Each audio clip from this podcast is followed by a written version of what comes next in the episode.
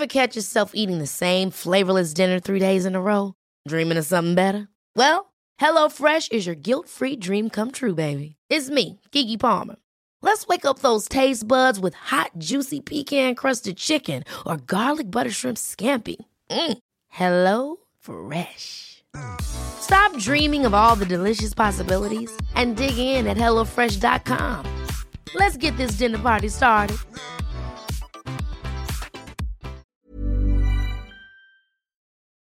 Hola, bienvenidos a Medita Podcast. Yo soy Mar del Cerro, tu guía de meditación y coach de bienestar. Y esta es nuestra sesión número 238. Mindfulness, una práctica milenaria muy moderna. Entrevista con el doctor Eric López.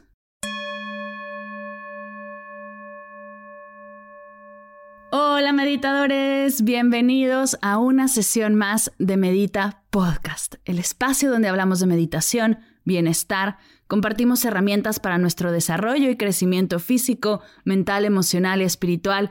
Estoy muy agradecida y honrada de que estés aquí. Es un verdadero honor que me dejes llegar a tus oídos cada martes con un episodio nuevo. Estoy muy emocionada porque el día de hoy cumplo una de mis grandes metas la cual es traerte a los maestros que me han ayudado a mí a implementar el mindfulness y la meditación en mi vida, y poder ser un canal que comparta toda su sabiduría y su mensaje. El día de hoy tengo el honor de entrevistar al doctor Eric López, quien fue uno de mis primeros maestros formales de mindfulness. Por allá del 2015 tomé uno de sus cursos que me ayudó a comenzar a entender la práctica y también me ayudó a llevarlo a mi vida cotidiana. Antes de pasar a la entrevista, te cuento que ayer comenzamos el curso de Familia Mindful, el programa que te enseña todo lo que tienes que saber acerca de la meditación y el mindfulness para realmente entenderla y así poder llevarla a tu casa y compartirla con los tuyos. Si una de tus metas del año es que todos en tu casa puedan experimentar la paz, la calma y la armonía que nos regala la meditación, este es el programa para ti. Si quieres saber más de Familia Mindful, dirígete a las notas de la sesión. Ahí encontrarás el link de la página del curso con toda la información. Y si tienes alguna duda, si no sabes si este programa es para ti, te invito a escribirme. Puede ser a través de Instagram, estoy como arroba mar del cerro, o por correo mar arroba. Me encantará leerte y descubrir juntos si este programa es para ti. Comenzamos ayer, 17 de enero Así que son los últimos días para sumarte. Si quieres ser parte, ve al link que dejaré en las notas de la sesión. Ahí tienes toda la información. Antes de pasar a la entrevista, me gustaría presentarte formalmente al doctor Eric López. Eric es líder y pionero del mindfulness en México y Latinoamérica. Es director del Instituto Mexicano de Mindfulness, dedicado a la impartición de intervenciones e investigación basados en la atención plena, así como la formación de profesores. Es practicante de mindfulness desde 1999. Doctor en Psicología y Salud por la UNAM, tiene un currículum súper extenso, en el cual encontramos universidades como Harvard, UCLA, Berkeley. Tiene un sinfín de premios y reconocimientos, pero ¿sabes qué es lo mejor de Eric? Su calidez, la forma tan sencilla con la que comparte la práctica y lo fácil que nos hace llevar esta práctica milenaria a nuestro día a día. Te dejo con nuestra charla, espero de corazón que la disfrutes.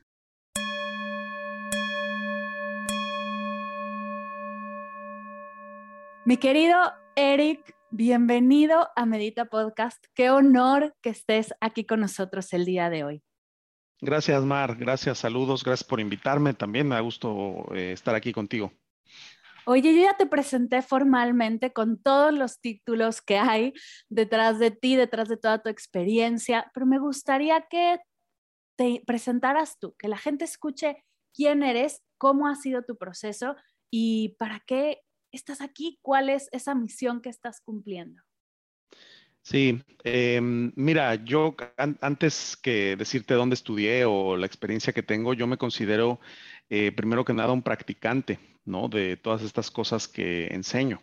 Entonces, para, para, mí, este camino inició, como muchas otras personas, justo desde ese espacio, ¿no? Desde el espacio de buscar, em, pues, respuestas, ¿no? Buscar em, prácticas, elementos que, que me ayudaran, de, deja tú a tener más bienestar, sino aliviar mi sufrimiento primero. Creo que antes, antes de buscar el bienestar hay que buscar aliviar el sufrimiento. Y entonces, desde ese, desde ese espacio fue que yo eh, empecé a, pues a tener un poco más de curiosidad sobre todo este tipo de prácticas de mindfulness desde un punto de vista profesional también, ¿no? Entonces, eh, pues bueno, tengo ya varios años, casi dos décadas dedicándome a este tema del mindfulness. Soy director, soy fundador del Instituto Mexicano de Mindfulness y, básicamente lo que hago son eh, tres cosas, ¿no? O sea, hay como tres áreas donde yo eh, actúo profesionalmente. Una es en la impartición de cursos, conferencias, intervenciones para el público en general, o sea, cualquier persona común y corriente que quiera, digamos, beneficiarse de, los, del, de la práctica de mindfulness, por un lado. Por otro lado, también eh, estoy metido en investigación, en proyectos de investigación de, de, mindfulness. Ahorita yo te diría que esa área es donde estoy menos metido, o sí estoy, pero he estado más en otros momentos.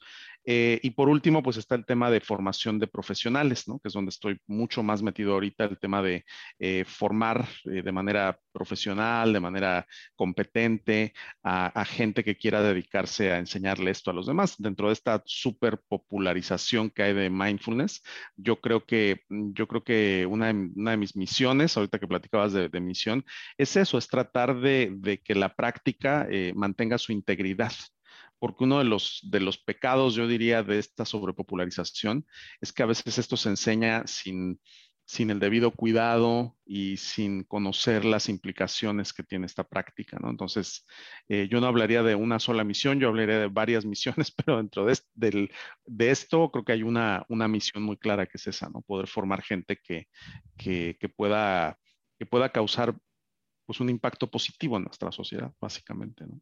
Claro, me encanta que seamos multimisión. Qué bonito. Sí. Todos cambiamos, ¿no? no eh, a veces eh, como que centrarse en la idea de que toda la vida debemos de hacer lo mismo de la misma manera, a veces, a veces puede ser dañino. Entonces las cosas cambian, sí, es cierto. Multimisión. Me encanta, multimisión. Oye, y empecemos por lo básico, ¿no? Porque podemos hablar dos horas de mindfulness, porque, bueno, yo soy una apasionada y tú eres un gran estudioso del mindfulness, pero ¿qué es mindfulness? ¿Cómo lo defines?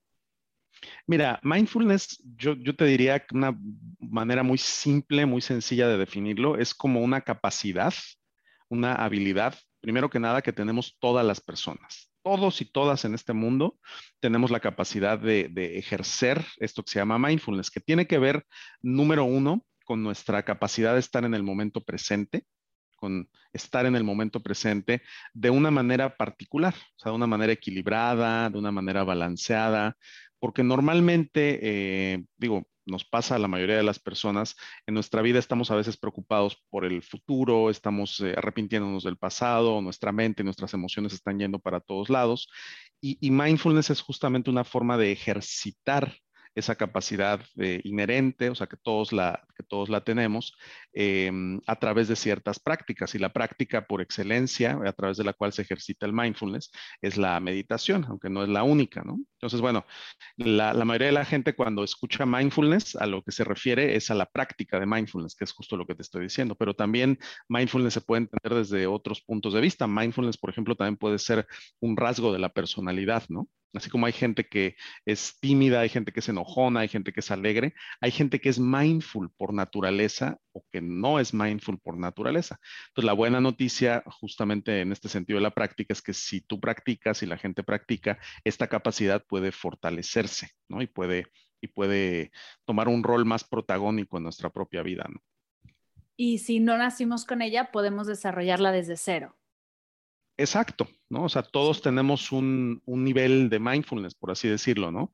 Hay, y creo que todos conocemos gente así, ¿no? Que por naturaleza, aunque no medite, aunque nunca haya escuchado hablar de esto, realmente te das cuenta que te están escuchando o que pone mucha atención a las cosas. Y hay gente o habemos personas que estamos dispersos todo el tiempo. Entonces necesitamos, necesitamos desarrollar esta, esta capacidad, pues, con, con mayor eh, disciplina, digámoslo, ¿no? De alguna forma. Totalmente. Oye, y sobre la, ¿no? Se ha hecho muy popular el término mindfulness, atención plena, meditar, y últimamente yo veo que se usan como si fueran sinónimos. Pero de repente también hay personas que hacen estas grandes diferencias entre meditar y practicar mindfulness. Me gustaría saber tú de qué lado estás y si son lo mismo o si son diferentes, ¿por qué lo son? Sí. Eh, meditar es una, o la meditación es una categoría. Haz de cuenta que es como si tú pensaras en todos los deportes, ¿no? O sea, hay muchos tipos de deportes. Y el mindfulness es un tipo particular de deporte. Entonces es todos los deportes, prendes la tele, ESPN o el canal que sea, y hay muchos deportes, ¿no?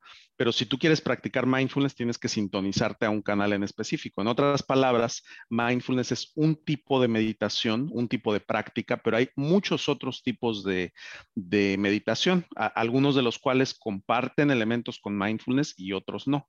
Entonces, eh, eh, otra cosa también que es importante en ese sentido es que tú puedes practicar mindfulness aunque no medites. Esta es como la distinción que normalmente se hace entre práctica formal e informal, ¿no? La práctica formal es cuando tú te sientas a meditar, básicamente, y la práctica informal es cuando dentro de alguna actividad cotidiana de tu día, tú de repente te encuentras totalmente presente cuando estás, qué sé yo, con tu familia o disfrutando el paisaje, eh, espontáneamente surge esta capacidad atencional de estar en el presente o justo lo que acabo de decir, cuando sin darte cuenta, de repente te, te hallas presente. O sea, puedes hacerlo de manera propositiva, decir, bueno, ahora voy a comer con atención, o de repente, que a todos nos ha pasado, te encuentras presente con alguna actividad. Pues práctica formal y práctica informal.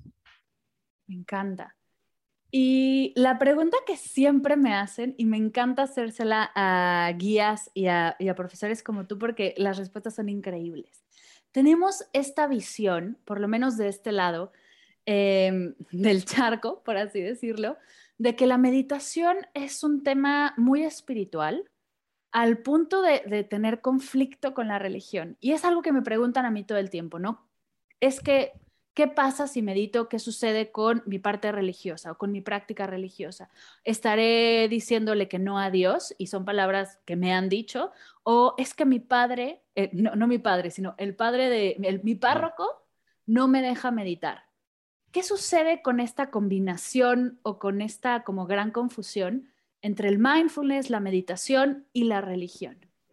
Yo creo que es normal que cuando evocamos la palabra meditación, se nos vengan a la mente una serie de imágenes, ¿no? O sea, incluso para las personas que llevamos mucho tiempo en esto, nos imaginamos, ya sabes, una persona con un turbante o un, alguien en un retiro en el Himalaya o lo que sea, ¿no? Lo cual, lo cual es como parte del imaginario colectivo, ¿no? Y, y dentro de este imaginario colectivo, a veces se tiene la idea de que la práctica de meditación eh, forzosamente nos convierte en budistas o en hinduistas o lo que sea, ¿no?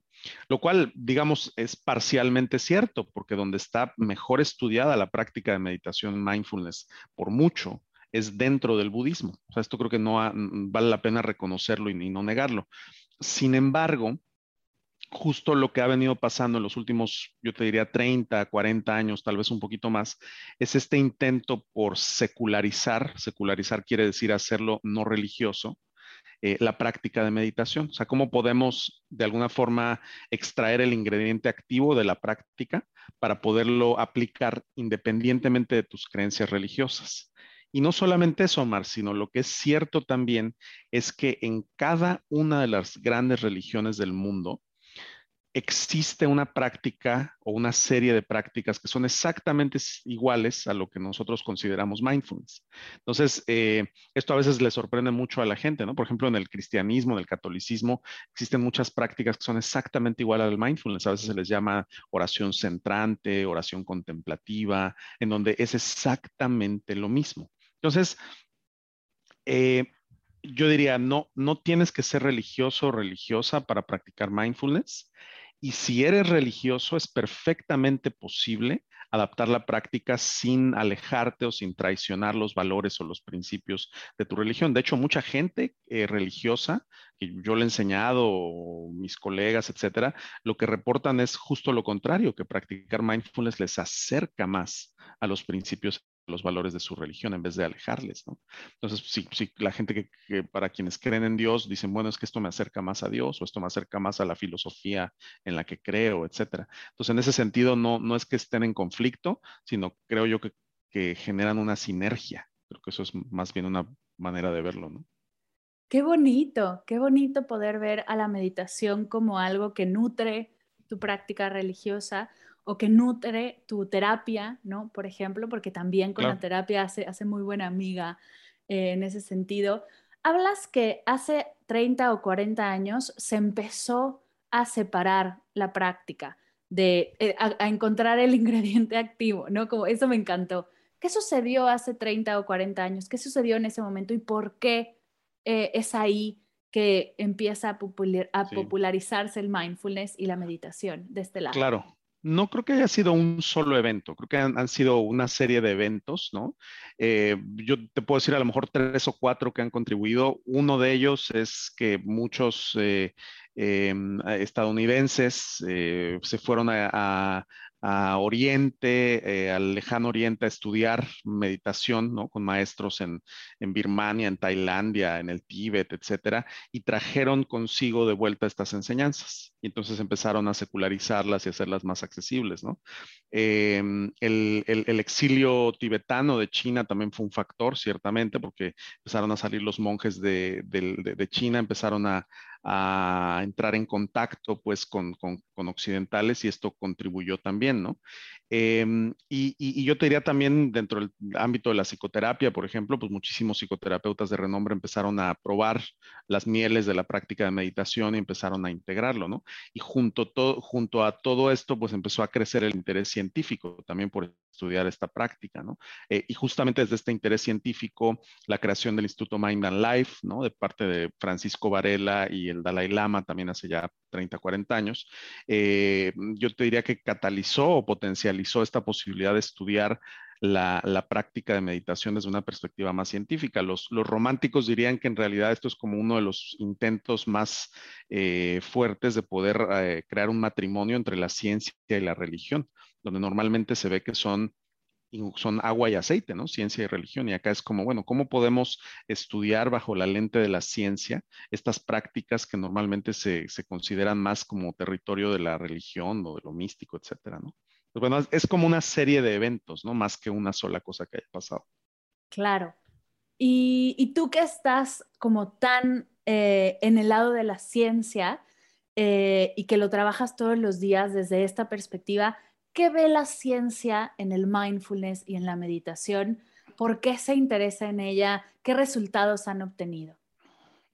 Mira, yo, yo creo que em, lo que ve la ciencia en el mindfulness es la posibilidad de estudiar una práctica que tiene literalmente eh, milenios eh, y, desde ese estudio poder traducirla a aplicaciones o a eh, espacios, digamos, contemporáneos, o sea, ¿qué, ¿qué, aplicaciones clínicas puede tener la práctica de meditación, cómo puede aplicarse en la educación, en empresas, etcétera, ¿no?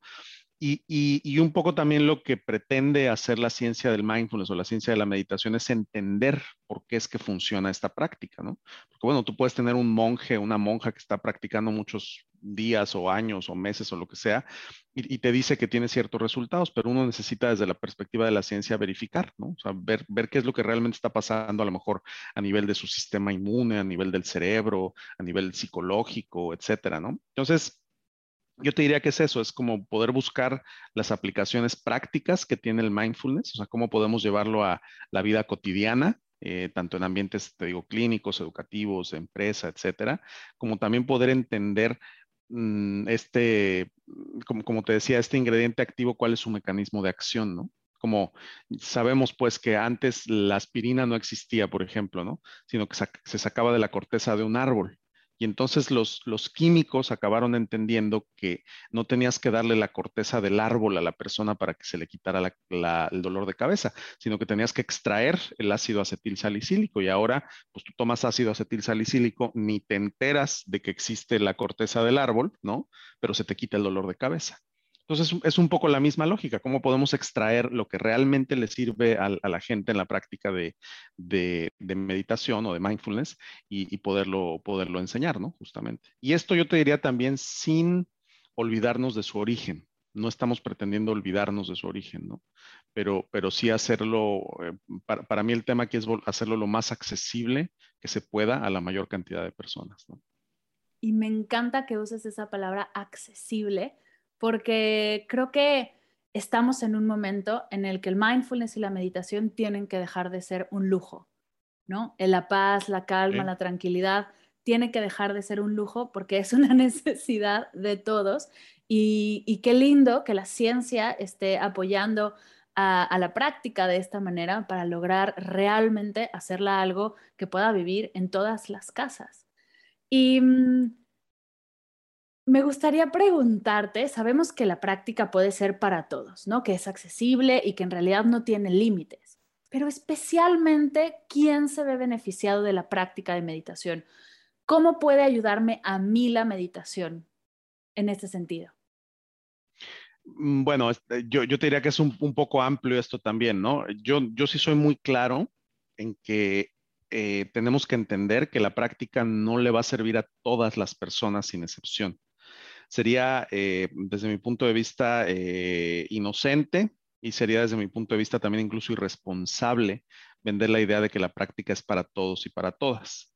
A lo mejor una buena manera de entenderlo, esto también es eh, platicar un poco acerca de a quienes no les beneficiaría la práctica, ¿no?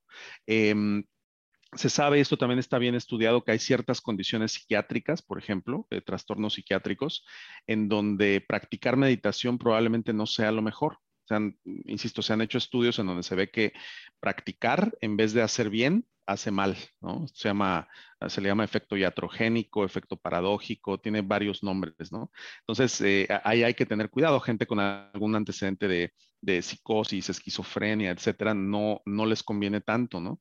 Es decir, el tratamiento de elección, lo que debes de hacer para, para que esta enfermedad se quite, no es el, mindfulness, ¿no? Entonces, eh, ahí hay, que distinguir justamente eh, las intervenciones que, existen en mindfulness que tienen una, eh, un estudio científico, una validación científica, estudios clínicos, etcétera, de las intervenciones que nada más surgen por, pues, por el gusto de la persona que las quiere enseñar, ¿no? Que no tiene nada de malo, ciertamente se le puede ayudar a mucha gente, no tiene absolutamente nada de malo, pero hay que tener claro que, que hay un límite también. Habiendo dicho todo eso, yo creo que a la gran mayoría de la gente puede beneficiarle sentarse a meditar aunque sea un ratito. ¿Cómo le puede beneficiar? Lo que pasa cuando la gente medita normalmente es que se da cuenta de que existe un espacio dentro de sí donde no tienen que estar tan enredados con su propia mente y con sus propias emociones. Eso nos pasa a todos, ¿no? Todo el tiempo. A veces no nos damos cuenta de que un pensamiento que empieza como algo chiquito termina haciéndose algo gigantesco y nos genera mucho sufrimiento, ¿no? A veces estas historias que nos creamos en nuestra propia cabeza terminan por no ser ciertas, ¿no? Como decía Mark Twain, el escritor gringo, decía, las peores historias de mi vida nunca sucedieron, ¿no? Pero, nuestra mente de todas maneras acaba creándose este tipo de historias que, nos hacen daño. La práctica de meditación nos permite, yo diría, como desarmar estas historias y darnos cuenta que hay un espacio dentro de nosotros más allá de estas historias, que justamente eh, en este, es, desde este espacio desde donde podemos conectarnos con nosotros mismos, con los, con los demás y darle pie darle espacio a estas otras cualidades de nuestra mente y de nuestro corazón que justamente hacen mucha falta, como la compasión, eh, la empatía, la atención, etcétera. ¿no? Entonces, como dejar de nutrir ciertas partes que nos hacen daño y nutrir aquello que nos hace bien en nuestra propia vida. En fin, muy brevemente, ¿no? Me encanta. Oye, y dentro de este nutrir, al final la meditación, el mindfulness va generando nosotros, bueno, es una habilidad, ¿no? Y la habilidad se, va trabajando, se va fortaleciendo con el tiempo. ¿Cómo saber, ¿no? Yo llego a un curso, a un taller, ¿no? Como practicante. ¿Cómo saber que me está funcionando? ¿Cómo saber que lo estoy haciendo bien y que voy por buen camino? Cuando sé que esto va a tardar un poco de tiempo, una semana, unos meses, en, ¿no? en aparecer o en notar como las cosas más menos sutiles. Sí, es, esta es una muy buena pregunta, ¿no? Porque, em, fíjate, es como cuando vas al gimnasio, ¿no? Ese es, un buen ejemplo. El primer día que vas al gimnasio, ya sabes, ya sea que vayas con un instructor o tú solito, tú solita, te duele todo horrible, ¿no? Es que cuando me voy a poner más fuerte o empiezas a correr, ¿no? También es lo mismo. Es que a los dos minutos ya me cansé, no puedo hacer nada, bla, bla, bla. Y lo que te dice el instructor es, espérate, el beneficio de esto viene después, tienes que aguantar un poquito, ¿no? Y en la medida en que vas aguantando, tu cuerpo se va acondicionando y empiezas a ver los beneficios, ¿no? Yo creo que es exactamente lo mismo con la práctica. O sea, cuando, cuando iniciamos, no siempre, pero en muchos casos viene esto, ¿no? Porque acuérdate que la práctica es como, es como una lupa que nos permite ver mucho más de cerca lo que pasa dentro de nosotros. Y a veces somos un desastre por dentro eso es cierto. Entonces empiezas a ver con la lupa ese desastre que tienes por dentro y dices, no, yo no quiero volver a ver aquí. Por eso depende mucho de la guía habilidosa del instructor o la instructora para poder ir llevando a la persona poco a poquito. Es, mira, está bien si volteas a ver ese desastre, pero no es lo único que eres. Además de ese desastre hay más dentro de ti. Y entonces en esa medida y en función de la práctica constante y sostenida, es que em, se empiezan a ver estos beneficios. Y lo que también es cierto es que hay gente que desde la primera sesión empieza a tomar eh, conciencia de los beneficios. Hay mucha variabilidad en cuanto a los beneficios. A veces eso me pregunta la gente, ¿no? Oye, Eric, este, ¿cuándo voy a empezar a ver resultados? Y mi respuesta es, no sé. No, no sé porque, porque solamente tú vives dentro de ti, ¿no? Y lo que sí sabemos es que con la práctica sostenida justamente vas a empezar a ver lo que te sucede desde una perspectiva diferente, ¿no? Y me encanta que lo digas así, porque justo algo que sucede con mis grupos de mindfulness es que empiezan a decirme, es que al segundo o tercer día, es que me siento más caótica o siento que hay más pensamientos. Y, creo que hay que hacer como esta separación en, es una cosa es que te estés dando cuenta y otra cosa es que sucedan más, porque antes puede ser que existían, pero ni siquiera te dabas cuenta de este caos y lo vivías sin poder observarlo, ¿no? Como la práctica nos enseña primero a observar el caos, no voy a ver el desastre y ya después me pongo a recoger. Y además otra cosa que yo diría es que en esta vida eh, va junto con pegado, como decimos en México, va inherentemente hay caos y es parte, es parte de, del aprendizaje, yo creo, de la práctica, aprender a, reconocer y aceptar que el caos, el estrés o como sea que le queramos llamar, es parte de la vida. Pero podemos aprender a trabajar con él, podemos aprender a hacer algo al respecto. Porque a veces, digo, y ahora que estamos en época de pandemia, creo que es mucho más claro que nunca. La pandemia, en un sentido, es algo que sucede no, no, y es algo que además no podemos cambiar a nivel global. A nivel personal, sí, vacúnense, por favor, pónganse cubrebocas, pero a nivel, a nivel global estamos a merced del movimiento colectivo, de lo que pasa, eh, digamos, con todas las fuerzas que hay en este mundo. Entonces, eh, parte de la práctica, de hecho, tradicionalmente la manera como se enseña esta práctica es justo así, es aprender a reconocer esta tensión inherente, esta incomodidad, este estrés que hay en la vida y que eso sirva como una plataforma para practicar. Yo siempre digo que no hay nadie eh, que se esté sintiendo 100% bien todo el tiempo y que se acerque a meditar, ¿me explico? Si te acercas a meditar es porque no te la estás pasando bien. ¿Quién en su sano juicio se sienta con los ojos cerrados y la espalda recta media hora o el tiempo que sea, ¿no? O sea, tienes que tener una motivación, ese es el punto, ¿no? Entonces, bueno, eh, es, yo diría es como no tenerle tanto miedo a nuestro propio estrés, porque en la medida en que aprendemos a verlo, a observarlo con claridad, es que podemos salir de él más fácilmente. Ese es el punto. Me encanta eso, el perderle miedo al estrés, a la ansiedad, a las emociones en general, ¿no? Tenemos estos como las emociones, como si fueran los malos del cuento, las malas del cuento, cuando sentarnos con ellas y hasta se puede hacer las paces, ¿no? Y transitarlas de una manera más amorosa. Estrés, como ya dijiste, va a haber y va a haber siempre. Yo como si fueran, perdón por interrumpirte, como si las emociones fueran eh, problemas que se tienen que resolver. Y no son, ese es el, enfoque que a veces tenemos es ese, ¿no? Eh, oye, quiero, me siento a meditar porque me enojo todo el tiempo, quiero que, que la meditación me quite el enojo, me quite la tristeza. Primero no te lo tienes que quitar porque no es un problema Hay que aprender a, como tú decías, a verlo con, con ojos de, de, aceptación, de compasión hacia ti mismo, etcétera, ¿no? Perdón, te interrumpí, pero creo que eso es importante. Me encanta, me encanta y justo a eso iba.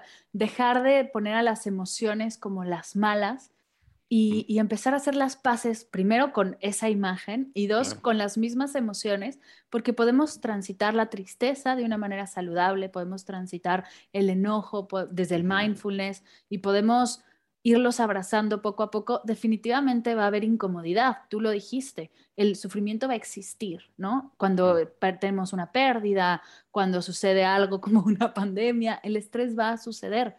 ¿Cómo lo observo y cómo, cómo me acompaña?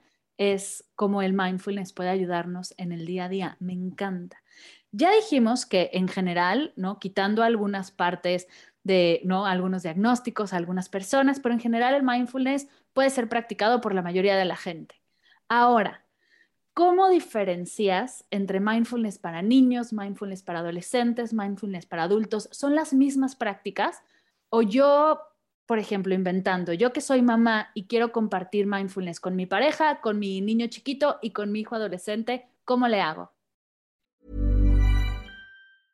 Ready to pop the question? The jewelers at BlueNile.com have got sparkle down to a science with beautiful lab-grown diamonds worthy of your most brilliant moments. Their lab-grown diamonds are independently graded and guaranteed identical to natural diamonds, and they're ready to ship to your door. Go to Bluenile.com and use promo code LISTEN to get $50 off your purchase of $500 or more. That's code LISTEN at Bluenile.com for $50 off. Bluenile.com code LISTEN.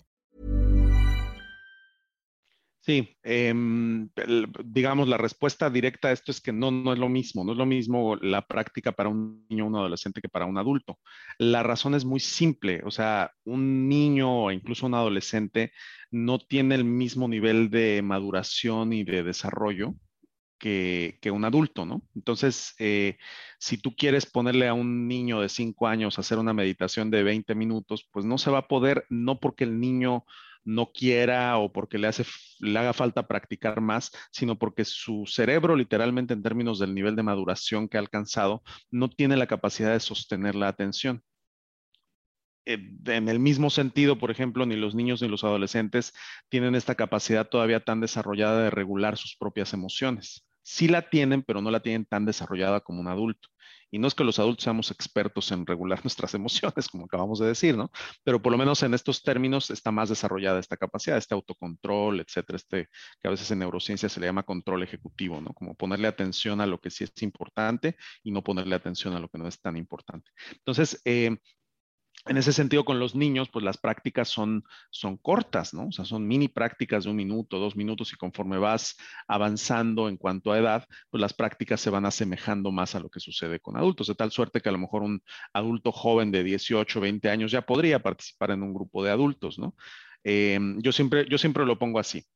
Las prácticas de niños y de adolescentes las puede hacer un adulto sin ningún problema y le van a ayudar pero lo, opuesto no es cierto. O sea, no puedes poner a un niño a hacer prácticas de, adulto por las razones que acabo de, exponer, ¿no?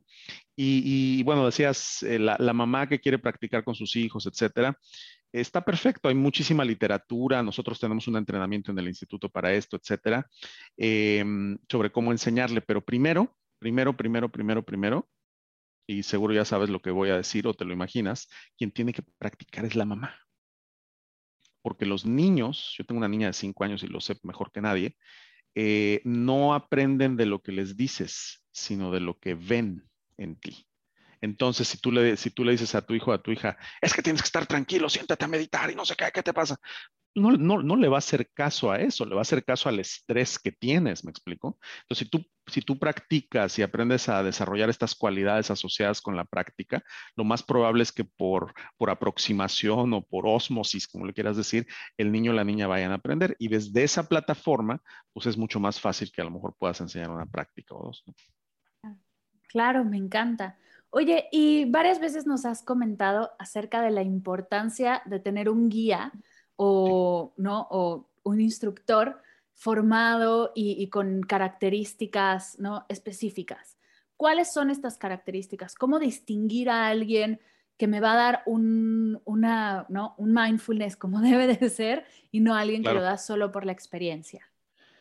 Mira, nosotros eh, en el instituto un poco lo que hemos desarrollado es un modelo muy simple, o sea, para mí los modelos más efectivos son los más simples en general, de, qué es lo que tú debes de buscar en un facilitador o facilitadora, que justamente son los principios bajo los cuales nosotros entrenamos ¿no? a, la gente que formamos. Eh, uno, que ya lo, ya lo hemos comentado, es la práctica personal. O sea, yo no creo que alguien que enseñe mindfulness pueda hacerlo de manera eh, eficiente, de manera profesional, si no tiene una práctica profesional, eh, personal, quiero decir, por, por congruencia, primero que nada, ¿no? O sea, ¿cómo puedes enseñarle un camino que tú no has recorrido a otras personas, ¿no? Eh, entonces, bueno, primero la práctica personal es súper, súper importante. No es lo único, obviamente, sino, pues bueno, nada más con sentarte a meditar ya puedes empezar a dar cursos, no es así, ¿no? Entonces, primero la práctica personal. Segundo, que esto creo que es también crucial, es la formación teórica. O sea, hay que, hay que entender de qué se trata el mindfulness, ¿no? Y siempre se vale preguntarle a la gente con la que quieras tomar un curso, oye, ¿tú dónde estudiaste? Oye, ¿cómo te formaste? Estas son preguntas legítimas que cualquier profesional en cualquier área, Mar, no sé si estés de acuerdo conmigo, debería de, debería de poder contestarlas. Claro, yo estudié esto, no estudié esto, estoy estudiando tal cosa. Es como una, es un elemento de transparencia, ¿no? Em, y, por último, pues está el tema de la técnica, ¿no? O sea, que sí sepa enseñarte los ejercicios tal cual.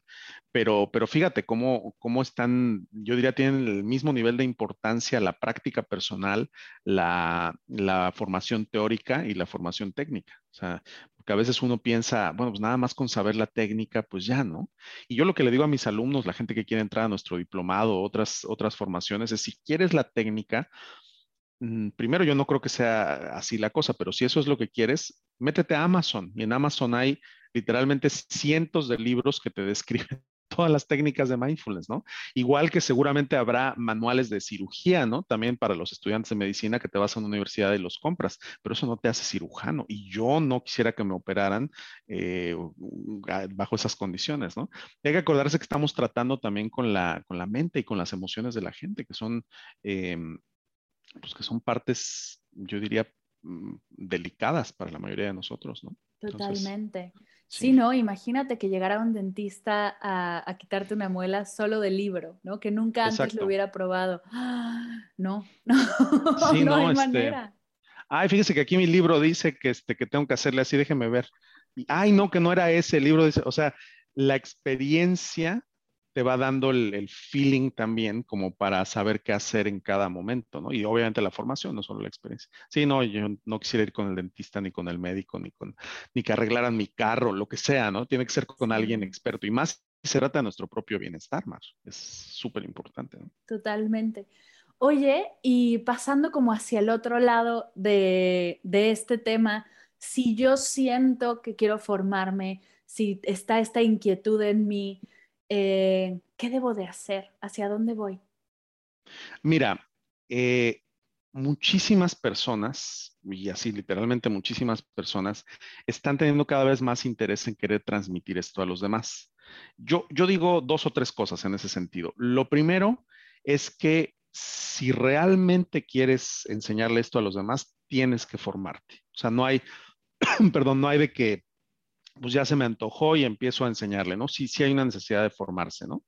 Em, si te quieres formar, es deseable que tu carrera profesional esté más o menos orientada hacia todo este tipo de cosas, pero no es necesario al 100%. El ejemplo más claro que siempre yo doy es John Kabat-Zinn. John Kabat-Zinn es considerado ampliamente el padre del mindfulness en Occidente, ¿no? Además él es el doctor John Kabat-Zinn. Entonces uno pensaría que como es doctor John Kabat-Zinn, él es médico. En realidad John Kabat-Zinn no es médico, él es biólogo molecular. O sea, su profesión nada que ver con el tema de la salud, etcétera, ¿no? Y él, pues, es el padre del mindfulness en Occidente. Yo creo que lo que nos hace buenos facilitadores es nuestra humanidad, ¿no? cómo, nos asumimos desde nuestra propia humanidad eh, y, cómo desde ese espacio eh, actuamos compasivamente hacia los demás. Creo que esa es la principal variable.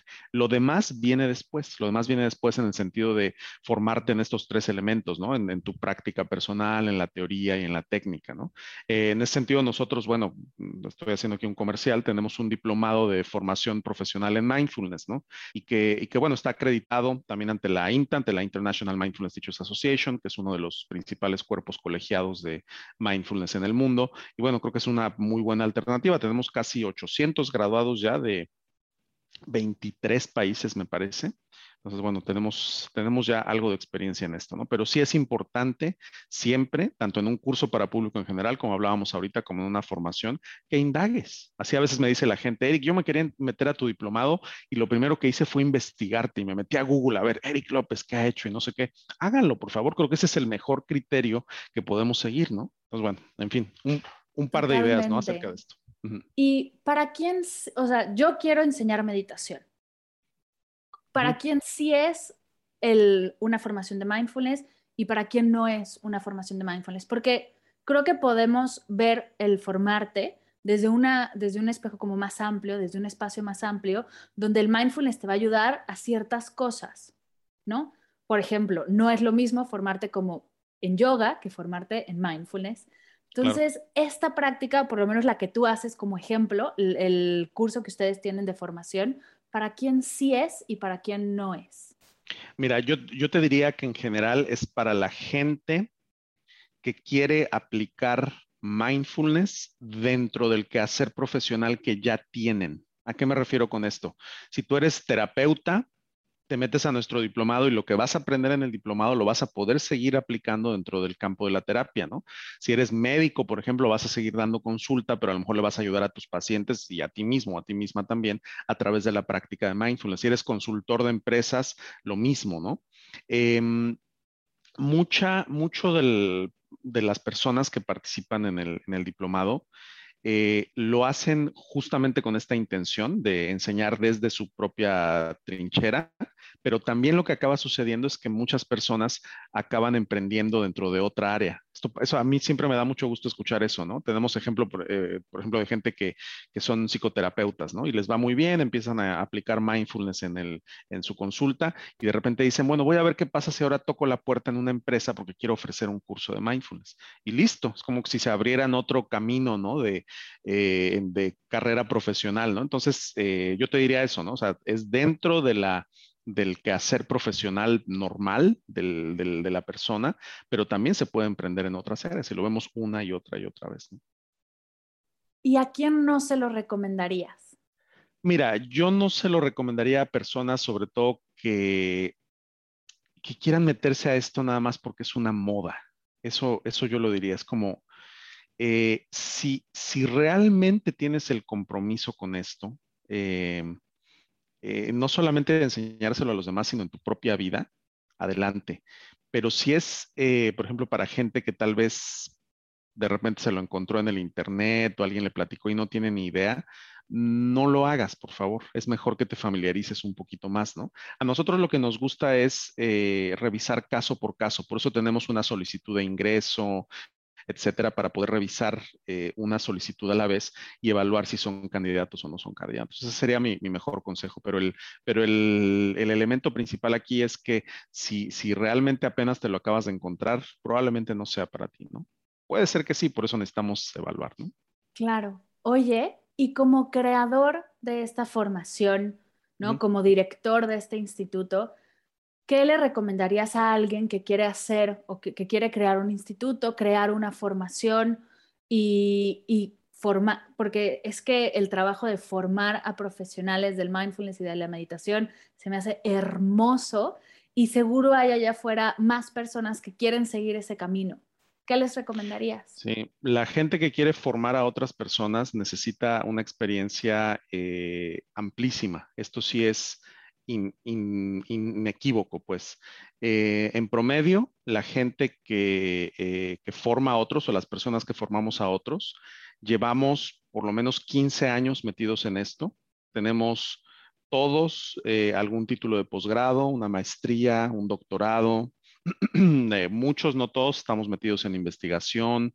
O sea, el salto para poder formar a otras personas, yo creo que lo, tienes que dar una vez que llevas muchísimos años, por no decir décadas en esto, ¿no? Sobre todo si lo quieres hacer de manera responsable, ¿no? Porque también lo que pasa ahora muchas veces es que justamente por esta moda empiezan a pulular, ¿no? Empiezan a abundar todos los programas de formación que no están acreditados, que para ser sincero no, pues no, no, no están captando en realidad de qué se trata esto, etcétera, ¿no? Pero sí, yo te diría que el tiempo y la experiencia aquí son fundamentales. O sea, porque una cosa es enseñarle mindfulness a los demás, que es importante, que ya lo hablamos, y el siguiente paso, si tú quieres formar a otros para que enseñen a los demás, eso es una cuestión de, de décadas, literalmente.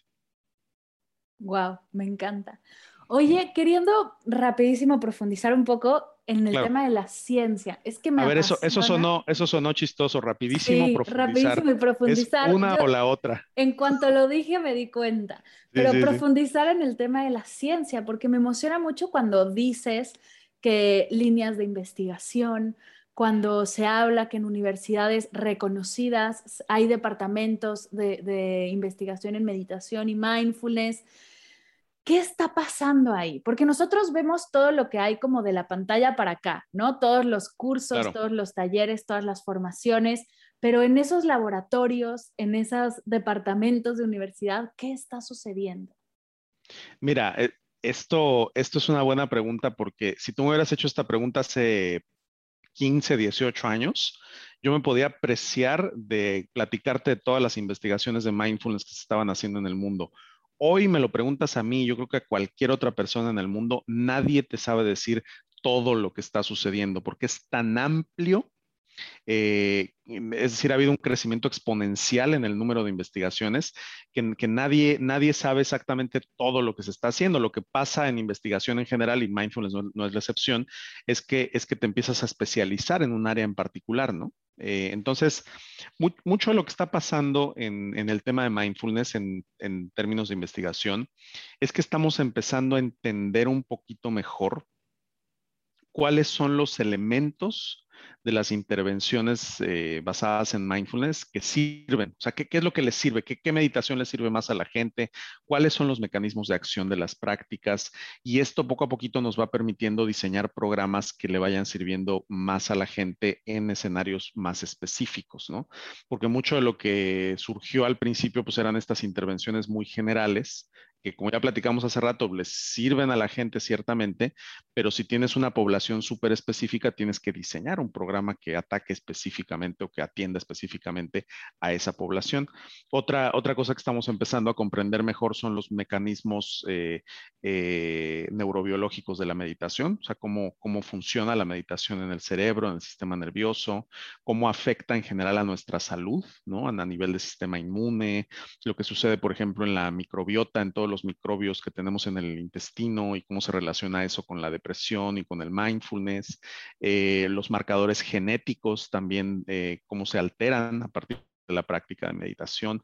Em, y, no solo, como, como te decía hace rato, a nivel individual, o sea, cómo le afecta al individuo, sino también cómo esto puede eh, impactar a nivel institucional y a nivel social. O sea, cada vez hay más estudios donde se ve el impacto que tiene no solamente en una persona, sino en grupos cada vez mayores de gente. Por ejemplo, en empresas, cuando una masa crítica de empleados de la empresa eh, adopta la práctica de mindfulness, qué impacto tiene esto no solamente en el bienestar de los empleados, sino también en los indicadores de desempeño dentro de la misma empresa, por ejemplo, ¿no? Entonces, eh, es eso, ¿no? Es, amplísimo, es amplísimo lo que se ha hecho, hay muchísimo, cada vez hay más metaanálisis, los metaanálisis son como el estándar de, de, estudios porque lo que hace lo que hacen son un metaanálisis recopilar varios estudios sobre el mismo tema y sacar conclusiones sobre ese conjunto de estudios. Entonces, no nada más es un solo estudio el que, emite las conclusiones, sino es el conjunto de varios. ¿no? Entonces, hay mucho que se está haciendo al respecto. Cada vez se hace también más investigación eh, en regiones geográficas específicas, aunque esto todavía es un área mm, de oportunidad, yo diría, porque la gran mayoría de investigación que se hace se hace eh, con mujeres caucásicas de entre 35 y 50 años. Y eso no es difícil de entender, no es representativo del resto de la población. Y a veces lo que hacemos es generalizar, decir, bueno, la práctica de mindfulness le cambia el cerebro a las personas. Sí, pero ¿de qué personas estamos hablando? Entonces, la, ciencia del mindfulness ha avanzado y todavía hay muchísimo camino por recorrer. Digo, este no es un foro técnico ni académico, ni mucho menos, pero hay muchos, muchas cuestiones técnicas, metodológicas, etcétera, que todavía tienen que, irse perfeccionando. Y esto es normal con cualquier eh, campo de investigación nuevo, ¿no? Poco a poquito vamos sabiendo más, ¿no? Espero haberte contestado con esto. Sí, perfectamente. Y me encanta que lo hablemos porque, como dices, no es un foro técnico y casi y no hablamos de esto, ¿no? O se obvia que esto está sucediendo. Pero el, el, que escuchemos todos que hay ciencia detrás, que se está trabajando, que hay metaanálisis y se está, no poco a poco especializando y habiendo diferentes cosas, también o por lo menos a mí, bueno, a mí como ñoña me encanta y, me abre la mente y me fascina, pero también nos da cierta paz de que hay ciencia detrás, de que hay un respaldo, de que hay estudios, de que se están haciendo ajustes y entonces vamos a encontrar cada vez más esas prácticas que realmente nos van a funcionar. Cierto. Sí, sí. Eh, em, y lo que es cierto también es que eh, parte de lo que arroja los resultados de la ciencia o de las investigaciones es que lo que genera el cambio en la práctica de mindfulness es la práctica formal, es sentarse a meditar, porque a veces pues en esta popularización se habla de eso. No es que mindfulness nada más es que eh, una vez al día escuche a los pájaros cantar. Ok, te puede servir eso, pero, pero no pienses que hacer eso te va a cambiar el cerebro, como dicen las investigaciones, ¿no? Entonces es como el, el, eje con el hilo conductor de todas las investigaciones es justamente la práctica formal de mindfulness. Eso creo que es importante aclararlo, ¿no? Claro, por supuesto. Oye, antes de cerrar y hacerte las preguntas de Medita Podcast, agradecerte, por supuesto, me encanta que estés aquí, me emociona un montón. Yo lo voy a decir en la entrada porque así arrancaré, pero fue el, un curso de mindfulness contigo fue una de las primeras entradas a la práctica que tuve yo y estaré por siempre agradecida. Y algo que se haya quedado en ti, que quisieras compartir, algo que traigas como atorado en el corazón, que digas, yo venía a decir esto y, no lo hablamos, que quieras cerrar con algo. Gracias, primero gracias por, invitarme, Mar. Me da mucho gusto estar platicando aquí contigo. No siento que tenga algo atorado en el corazón necesariamente. Este, mi corazón está en paz ahorita, pero, pero bueno, eh, sí, nada más como decir que em, em, esta práctica es una práctica que para la mayoría de las personas puede significar un cambio importante en la vida como creo que te ha pasado a ti, me ha pasado a mí y le ha pasado a muchísimas personas, ¿no? Y creo que lo que nos motiva, me atrevo a incluirte también, Mar, eh, al, enseñar esto a los demás, eh, es eso, es como esta, esta intención de querer eh, transmitir esto que nosotros hemos podido vivir en nuestras propias vidas, ¿no? Em, y, y, en ese mismo sentido es importante que la gente entienda, pues, que en la medida en que uno practique o se entrene con gente, que sea responsable, que esté bien entrenada, etcétera, tú vas a poder obtener mejores beneficios, ¿no? Entonces es como, tenemos la obligación de hacer crecer esto, claro, pero tenemos la obligación de hacerlo de manera responsable y de manera ética. Eso es un poco como la, bandera que, estoy seguro que tú defiendes y que nosotros y yo en lo personal eh, defiendo también, ¿no? Entonces nada más como decir eso, este. Por supuesto. Y que, y que es súper, súper importante, ¿no? Me encanta que lo hagas notar porque es bien importante que seamos responsables, ¿no? Los que estamos trabajando en esto, de tener siempre primero a la persona a la que estamos atendiendo, su salud mental, su salud emocional, su salud física, y, que nos formemos y sigamos profundizando, tomando talleres. Al final es una formación continua, ¿no? Esto no termina nunca porque los estudios científicos siguen apareciendo y qué bonito que podamos hacer esta comunidad de formadores y ayudarnos a avanzar todos juntos. Me encanta. Mi querido Eric, las preguntas finales de Medita Podcast ya para cerrar. La primera es, ¿qué es para ti meditar? Eh, meditar es em, crear un espacio para reconocer eh, partes de nosotros mismos que normalmente no volteamos a ver en la vida diaria. Esto fue espontáneo, ¿eh? me lo acabo de inventar. Me encanta, me encanta. Y estas preguntas siempre son así y es lo que más me gusta. Tres cosas que te haya dejado la meditación. Em, perspectiva, eh, claridad y compasión. ¿Y cuál es tu meditación favorita? pregunta difícil. Yo creo que depende, depende del, momento. Mucho, mucho de mi práctica es eh, práctica centrada en el cuerpo. Eh, no sé si sea mi favorita como tal, pero hago mucha práctica centrada en el cuerpo. Súper. Y por último, ¿dónde te encuentran? ¿Dónde pueden ir a tus talleres, a tus cursos, a tus formaciones? Bueno, eh, el Instituto Mexicano de Mindfulness nos pueden buscar en redes sociales tal cual así como Instituto Mexicano de Mindfulness. Sitio web es eh, mindfulness.org.mx, mindfulness.org.mx. Eh, nos pueden mandar un correo también a info doble o teléfono, aunque cada vez está más en desuso el teléfono, pero todavía nos llaman por teléfono. En la Ciudad de México, 55 43 33 24 90. Súper. Muchas, creo que es la primera vez que alguien da un teléfono y me encanta que lo hagan. Pues todavía, te lo digo porque nos llaman todavía. Cuando nos dejen de llamar, dejaremos de usar teléfono, ¿no? Pero, pero, creo que para allá vamos, ¿no? Yo por lo menos, y como muchos ya no tenemos teléfono en casa, ¿no? Todo es celular ya. Claro, me encanta. Pero bueno. Pues no me queda más que agradecerte, es un honor tenerte aquí, poder compartir este cachito contigo esta hora y, seguir promoviendo esta práctica que tanto amamos los dos, tanto hacemos y tanto nos gusta compartir. Gracias por tu tiempo, gracias por ser parte y no me queda más. Muchas gracias. Gracias a ti, Mar, por invitarme. Saludos a tu audiencia también.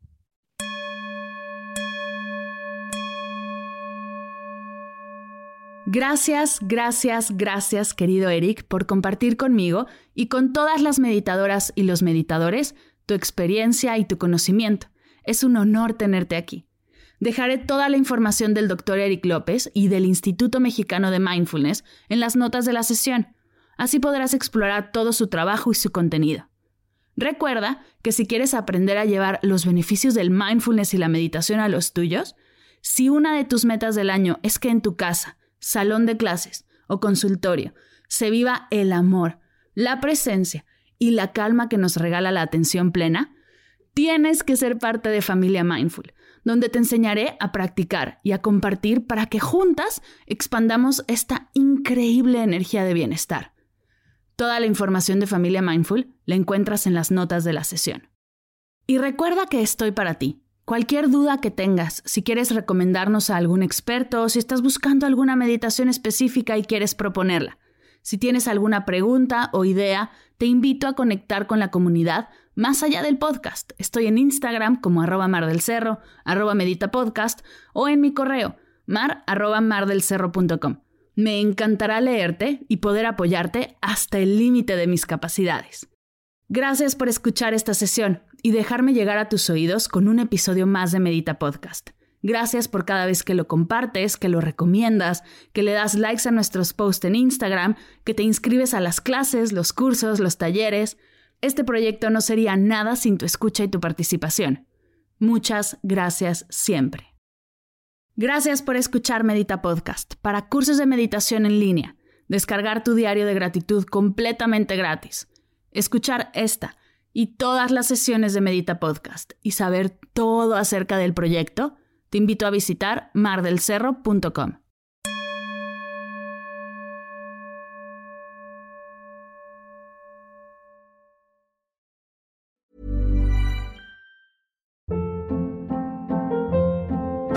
Hold up. What was that? Boring. No flavor. That was as bad as those leftovers you ate all week. Kiki Palmer here, and it's time to say hello to something fresh and guilt-free. Hello Fresh. Jazz up dinner with pecan-crusted chicken or garlic butter shrimp scampi. Now that's music to my mouth. Hello Fresh. Let's get this dinner party started. Discover all the delicious possibilities at hellofresh.com.